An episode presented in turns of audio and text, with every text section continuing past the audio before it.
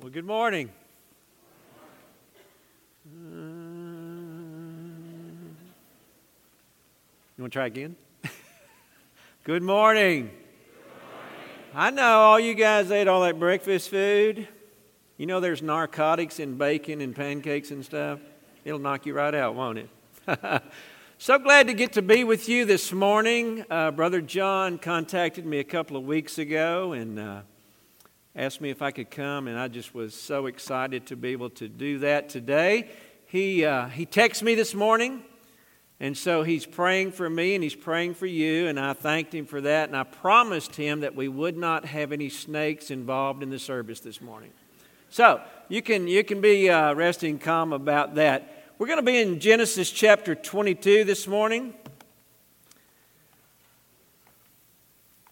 Sometimes, when it's a particular known, what we would call a holiday, I've been known to in, in, the, in the last uh, 30 plus years to maybe not have a message that was connected with it, but today uh, we are. Here we are at Father's Day, and I, I think it's so important that we focus. If for no other amount of time this morning, that we would focus on the men that's, that are in our lives and that have been in our lives, that are good men and godly men, and the blessing that they've been to us. And I'm going to focus on one particular man in Scripture here that I'm calling a man who knew what it was like to walk in a covenant relationship with God. If you're like me, you know that the. Uh, the news media tends to paint a negative picture a lot of times about men and manhood and fatherhood and what have you, but I'm telling you, uh, it, it's, it's a tremendously high blessing that God puts, like I said, good, godly men in people's lives. And, and I'll tell you, if you've had one of those in your life, whether it was a a dad or a grandfather or husband or uncle, or maybe you weren't even related to him. There was a man early in my life when my dad was not really walking with the Lord. God put another man in my life that was just, uh, well, I tell you, he was the first man I ever saw. Every night at a particular time, he and his wife would get their Bibles out and they would read their Bibles every night. It's first people I ever saw do that. And I'll tell you, that impacted my life. And so, uh, I, I want to focus this morning on that. Now, this is going to be somewhat directed to men, but ladies, you're not exempt because these principles are going to apply to all of us. When you're talking about walking in a covenant relationship with God and what that looks like, here we have in Scripture, are you there in Genesis chapter 22? You do not have a handout this morning. You're going to have to write your own notes. We're going to look at three aspects of this guy. But I want you to think about this man. Let me give you just a little bit of background on him before I get to chapter 22. In chapter 12 of Genesis, this man is called Abram. And God speaks to him and reaches out to his life. And I'll tell you what encourages me greatly is it tells us in that chapter that he was 75 years old when God started really working in this man's life. Anybody over 50 say amen? I'm telling you, that, that really excites me. I'm 63, be 64 this year, and I'm thinking, here's a man 75 years old, and God still has real purpose and real plan for him, and God calls out to him. He says, Abram, here's what I want you to do. I want you to leave your family. I want you to leave your country. And I want you to go to a place that when you get there, I'll tell you you're there. Now, I tell you what, a, a, a, covenant walk with God is always a walk of faith. I want you to think about what, he's, what God is asking of this man here. He says, I want, you, I want you to leave everything that's familiar, and I want you to head out now, I, you know what we would be? Y'all, come on, lighten up a little bit. Smile. This is happy stuff. Yeah, thank you. Uh, I want you to think about what it would be like if, if you get if you got God God spoke to you and, and, and gave you this, this direction, what would we ask Him first? Where am I going? Well, I'll show you when you get there. How am I going to know when I get there? I'll tell you you're there. And so, what does He do? He just has to get His family, He has to leave His familiar place, He has to leave His countryside. He just heads out. I mean, God doesn't even tell Him what direction to go. And He just heads out, and, and we know as this narrative goes along here that he reaches the place and God tells him, God says, You're here. And so he's, he's a man who trusts God, he's a man who, who puts his faith in God. He's a man that even in his life, he enters into what the Bible calls a covenant with God. That's a, that is a Bible word, but you know, it's a good word for us to think about today because entering into a covenant Maybe one of the best earthly examples we have of that is marriage. You know, marriage for believers is a covenant.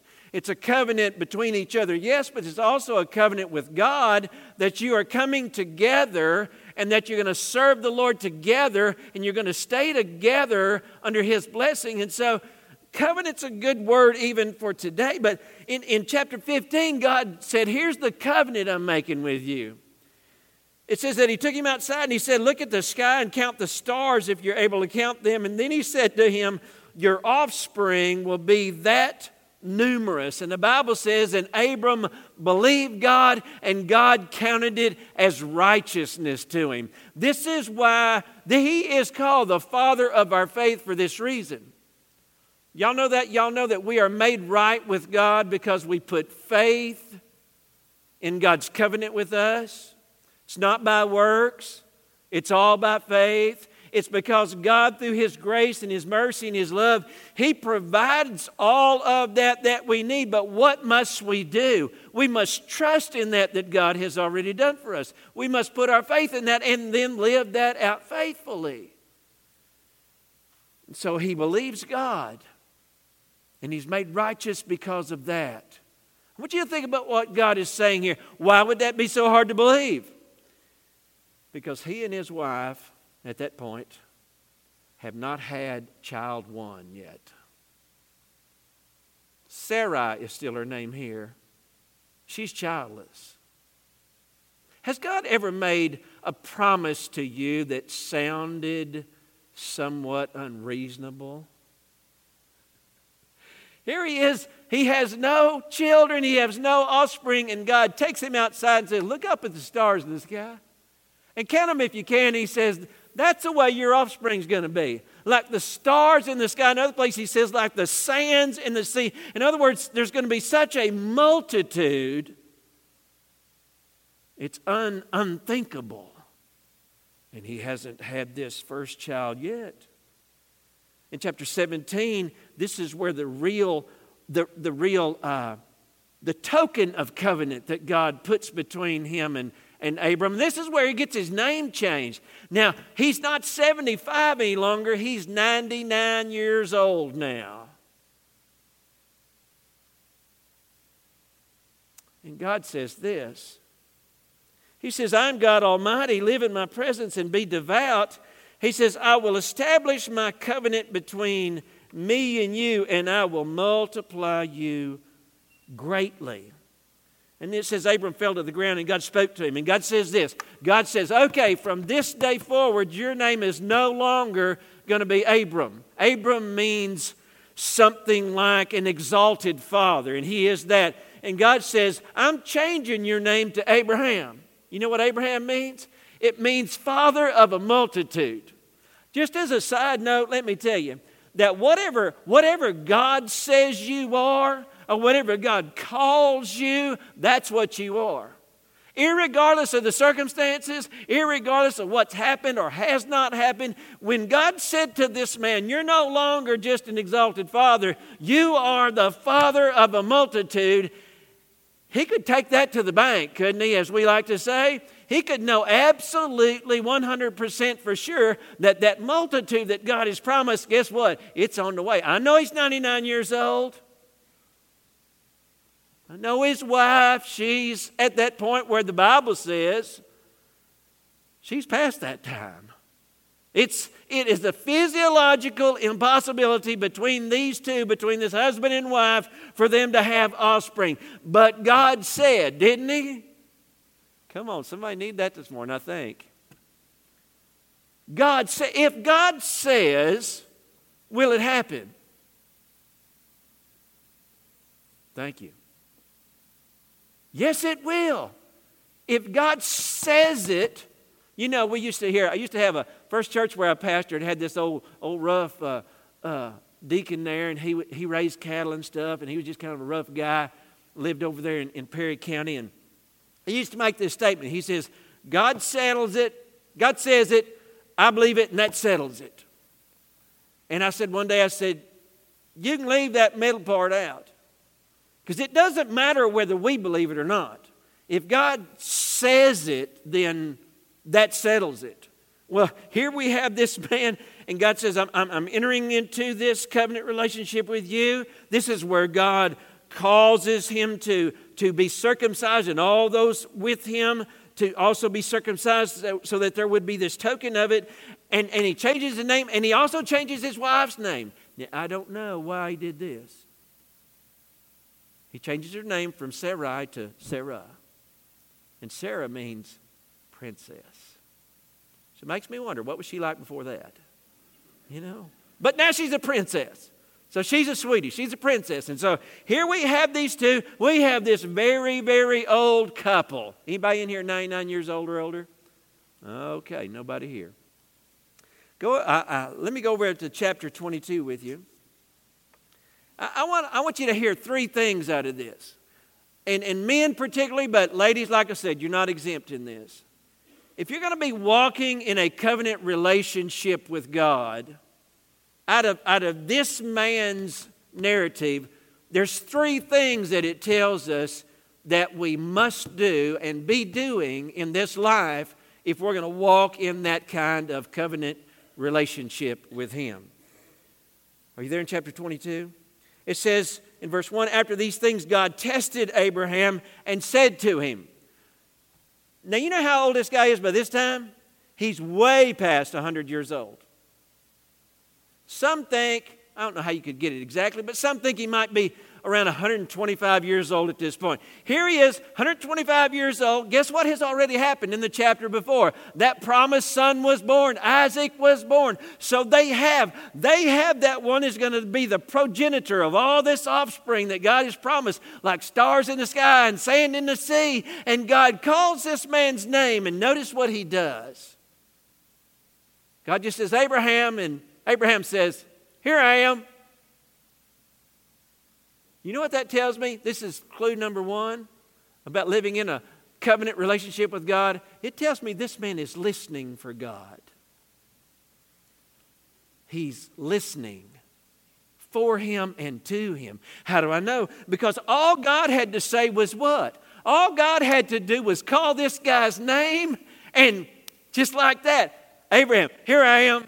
I mean, I know he's, he's way over 100 years old, but notice, he is there, he is paying attention, he's listening, and he's just like, God, whatever.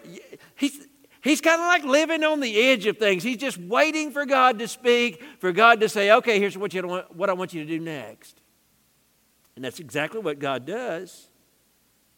He says, Take your son, your only son Isaac, whom you love, and go to the land of Moriah and offer him there as a burnt offering on one of the mountains I'll tell you about.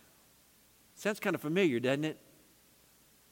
A journey, not really knowing where this journey is going to take you. You know, to me, and, and I am thankful I've got to I've got to live as a born again believer now for several years. 40. Wow. When I was 19 years old, I'm 63, 44 years. And I think I've come to understand what I'm talking about with Abraham here. Do you know that life with God is a journey? It's a journey of a lot of steps. It's a journey of a lot of things taking place. It's a journey of the need for us to not only just initially put our faith in Him, but to live out that faith every day. You know, the Bible says that every day is a, is a new thing to God. We have, you remember what it says? With every day there are new mercies for that day. You know, the Bible tells us that when, it, when Jesus tells us in the Sermon on the Mount to not be worried, not be anxious about anything like that, he tells us, he says, he says, don't worry about tomorrow. You remember why? Because tomorrow's got enough worries of its own. So what have we got to do? We've got to live out each day that he gives us, but live it out in faith, walking with our God, trusting in him. And so here we have Abraham, God's, what's God asking of him? This is God's covenant promised child to them, isn't it? And God says, Here's what I want you to do. I want you to take him up to the land of Moriah up in the mountains. I'll show you where I want you to go. I'll let you know when you're there. And I want you to offer him up as a burnt sacrifice. You know, a lot of people struggle with this passage because, and, and, and I'll grant you, I, in some ways I kind of do too, because I'm thinking this initial thing that God says doesn't really sound like God, does it? He's wanting him to offer his son as a sacrifice. But it says, look at verse 3. It says, So early in the morning, Abraham got up, saddled his donkey, took with him two of his young men and his son Isaac, and he split wood for a burnt offering and sent out to go to the place God had told him about. And on the third day, Abraham looked up and he saw the place in the distance. They've been traveling three days. Here you are. Can you put yourself there? Here you are.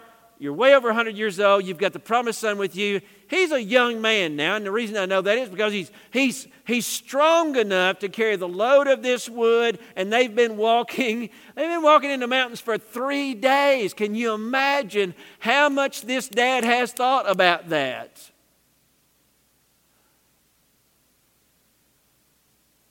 It's a journey living with the Lord. And it says, so, so then Abraham said to the young man, he said, Stay here with the donkey. The boy and I will go over there to worship. And then we'll come back to you. There is, there is a, if, if you got to be really listening there, there's a huge statement of faith right there, isn't it?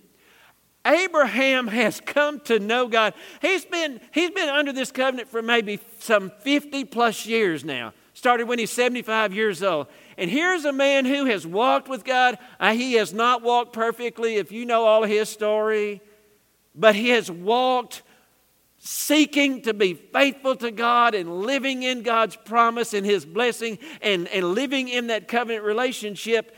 And, and here's a guy that I think at this point, the reason he says that is because he knows God's character. He knows how God He is. And so he tells, he tells those two other guys that went with them, he says, Me and the boy, we're going to go over here to worship. He says, and we'll come back to you. What's he banking on? He's banking on God being God. He knows him. So, it says Abraham took the wood for the burnt offering, laid it on his son Isaac. In his hand he took the fire and the knife, and the two of them walked on together. Then Isaac spoke to his father, Abraham, and said, My father. And you know how Abraham responds? You remember when God talked to him there in the early verses of this chapter? God says, Abraham, what'd he do? Here I am. And here, Isaac, here they are in this journey. Here they are in this. It had to be the heaviest of situation for him. And his son calls out his name. And how does he reply? It says, He replied, Here I am. Not only is this man a man that is listening to God and, and, and for God, but here's a man that, this is number two, if you're writing them. This is number two. First was listening. The number two is, here's a man who is always available for whatever God's purpose means for his life. He's listening and he's available. You know, God could use, can use folks like that. if you'll be listening for His voice, listening for His direction, and then, you know, you've got, there's got to be this other, this, this other component in this relationship to where what? You, you've made yourself available to Him.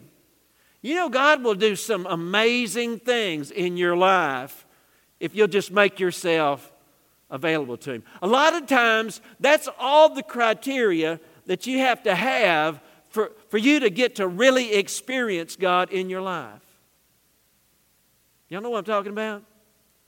Several years ago, I had, uh, y'all know my last name is Kocourek, K O C O U R E K. It, it's strange looking and sounding for a reason. It's a, it's a Czech name, Czechoslovakian. That's where my, my people came from. 1895 came to this country.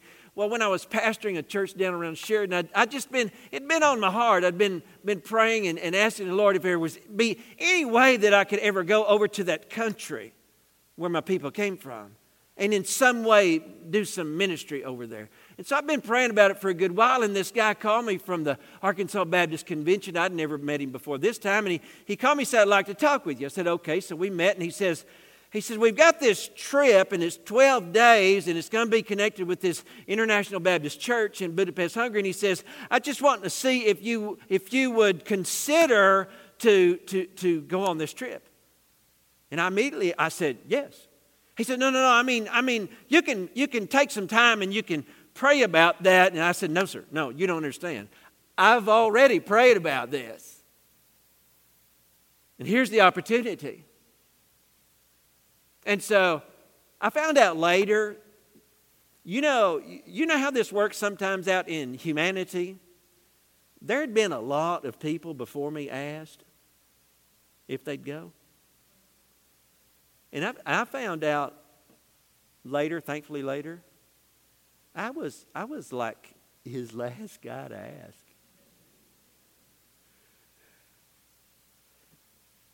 And so everything clicked. The church raised money for my ticket, and, and I went. And we were doing this trip with a congregation that's called International Baptist Church, but it was a congregation of any anytime they gathered together there would be some 20 or more countries represented in this place but they all chose to speak english and so the service was all in english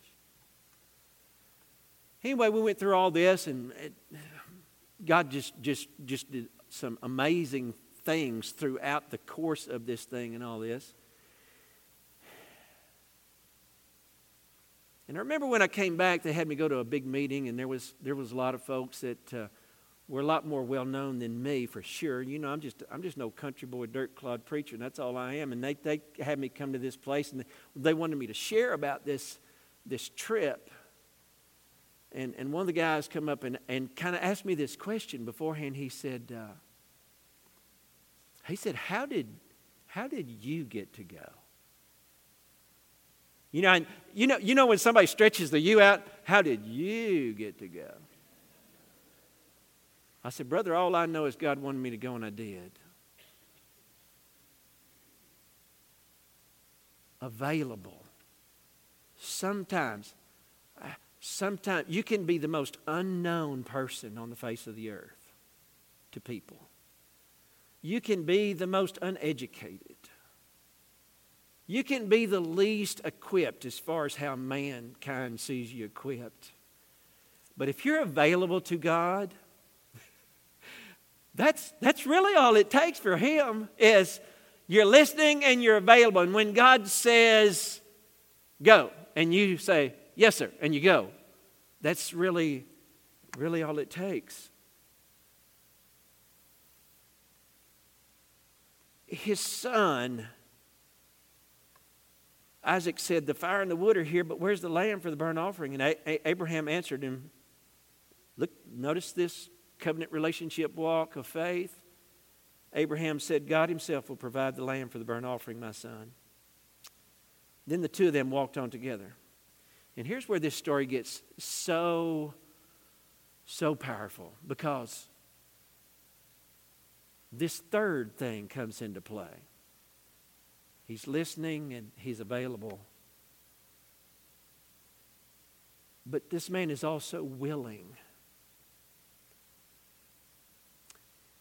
He's willing to do whatever God requests. Whether it makes sense to him or not, whether it's logical or not, he's willing to trust God and willing to do. And it says in verse 9 that when they arrived at the place that God had told them about, Abraham built the altar there and arranged the wood, and he bound his son Isaac and placed him on the altar on top of the wood. You know what? When I read this, I know, I know something else. There's a measure of this man's faith that's been handed down. You might be thinking, how you know that? Because here we have a young man that's strong enough to carry a load of wood up through the mountain for three days. And they get to this place. And he so he so trusts his father's God because he's seen his father trust his God. That this young man allows his dad to tie him up, put him on the altar that he's made, and lay there.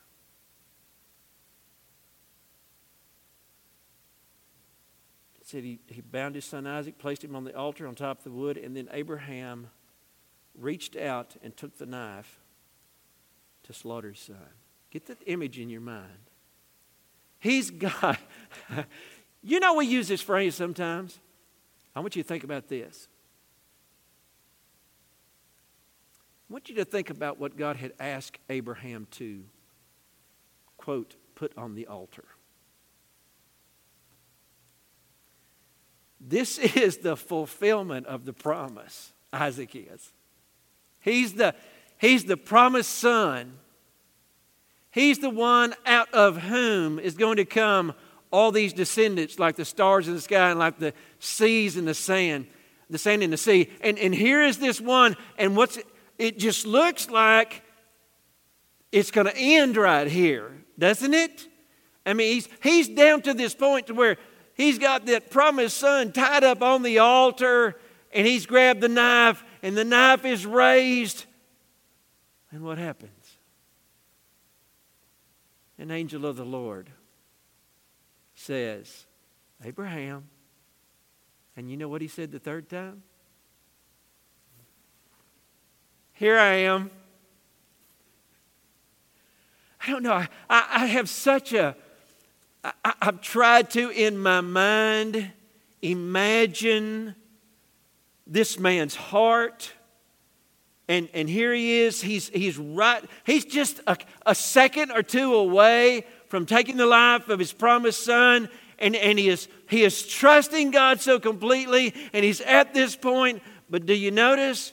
He never stops listening, he never stops being available. He never stops being willing. And when the angel of the Lord called to him from heaven and said, Abraham, Abraham, he replied, Here I am.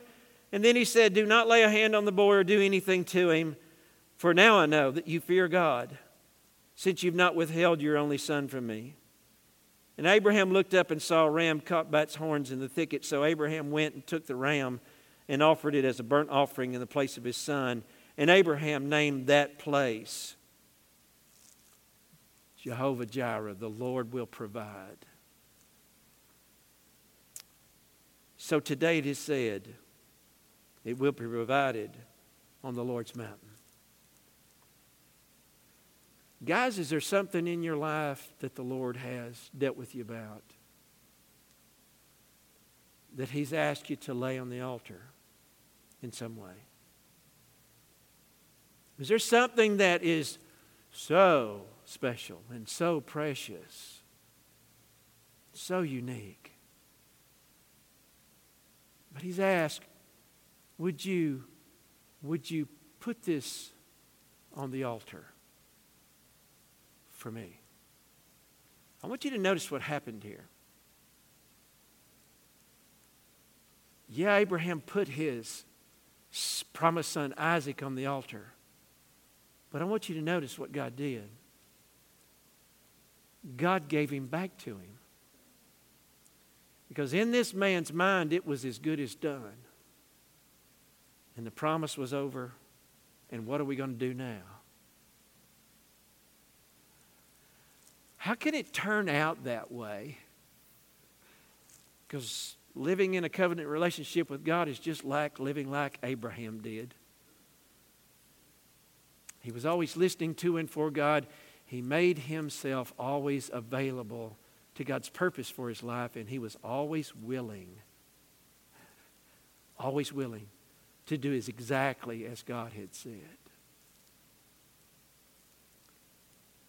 You know, it's interesting that last statement in this passage in verse 14. When he named that place Jehovah Jireh, the Lord will provide. It says, and so it is said, so today it is said, it will be provided on the Lord's mountain. Now, I've read this by, by men that are way smarter than me, scholars who've studied these things out and done all the homework. And there's many that say this. Y'all remember the place that we call Calvary? That hill called the skull, the place of death, where one day, some 2,000 years ago, it, it was the place where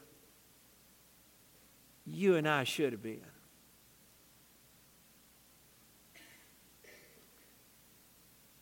But it was a place where God was Jehovah Jireh again.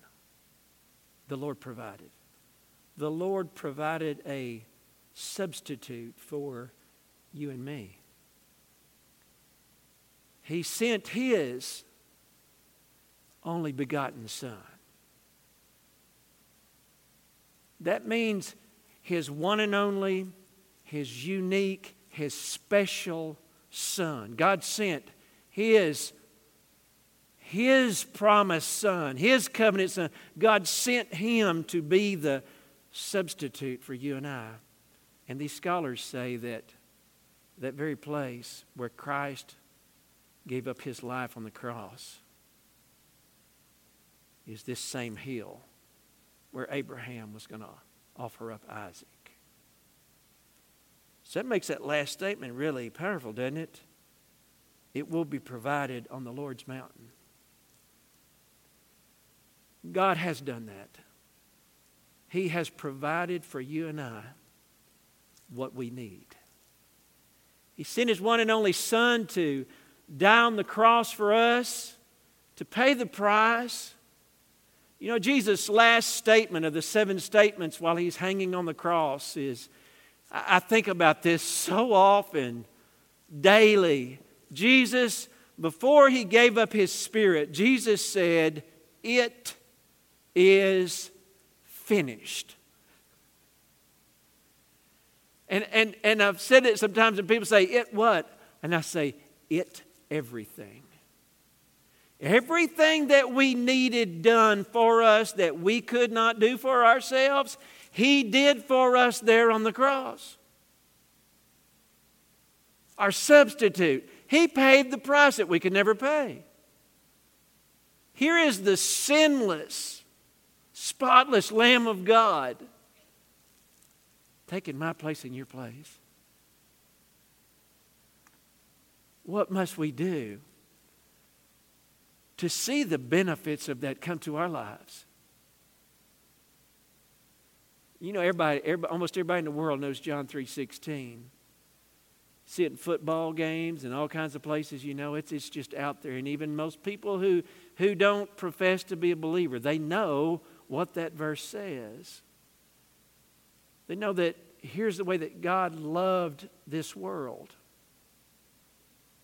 I shared this with the ladies in prison just Thursday. That word world there is a word, it's, it, it's a word that means like this it means everybody that's ever been born and everybody that ever will be born, and the sum total of all those. So that means you and me are in that. because everybody is.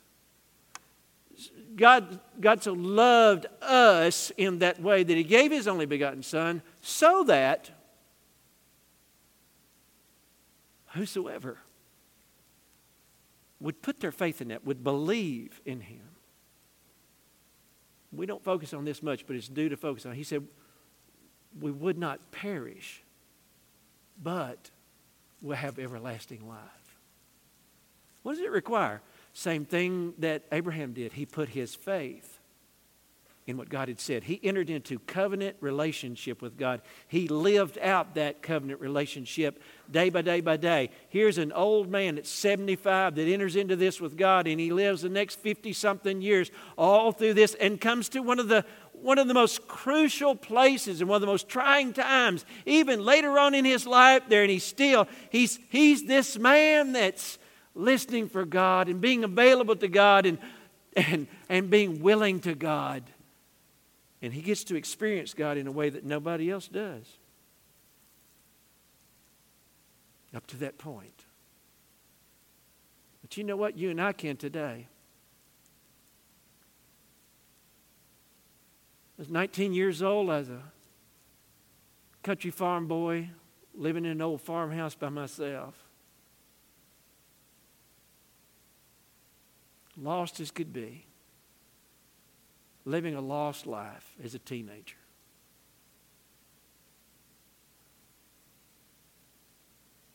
Church people would give up on me.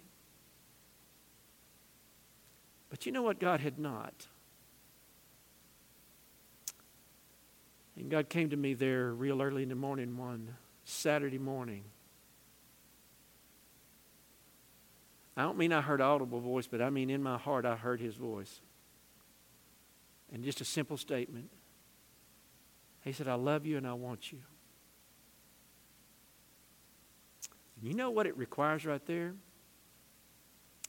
Is to put faith in that. I want you to put faith in that today if you have not ever.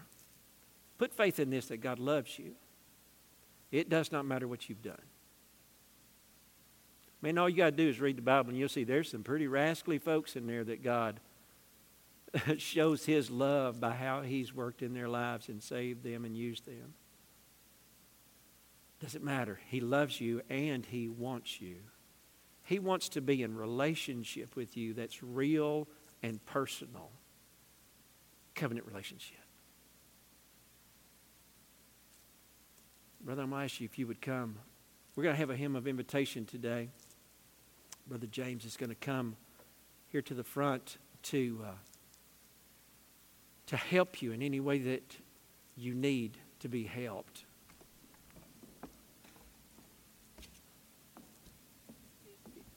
If you've heard the good news today and you've just really heard it for the first time, Maybe you've been in church all your life, like I was. I was raised in church. I'd been in Sunday school every Sunday. I'd been in church every, every Sunday. I, I'd heard it all, but you know, there comes a point in time when you hear it in your heart.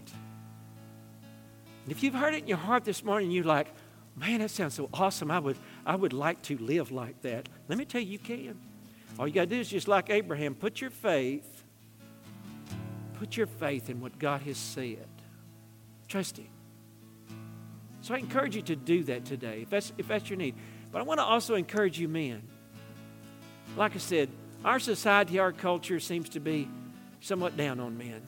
If you watch the, the media, the news programs and stuff, I'm going to tell you right now God, God has such special purpose for men, godly men, men that will trust Him, men that will believe Him. If there's something in those three things that you need to commit to this morning, that, you, that you'll be listening for God and you'll make your life available to Him and you'll be willing to do whatever it is He wants you to do. I want to encourage you to use these altars this morning to come and make that commitment to Him. So, why don't you all stand as we have this hymn of invitation this morning? And again, I just want to encourage you. You're among friends today, and, and we, if you're needing to, to make some sort of move today, please know that we'll be, we'll be as excited as anybody can be for you to have God working in your life. Thank you.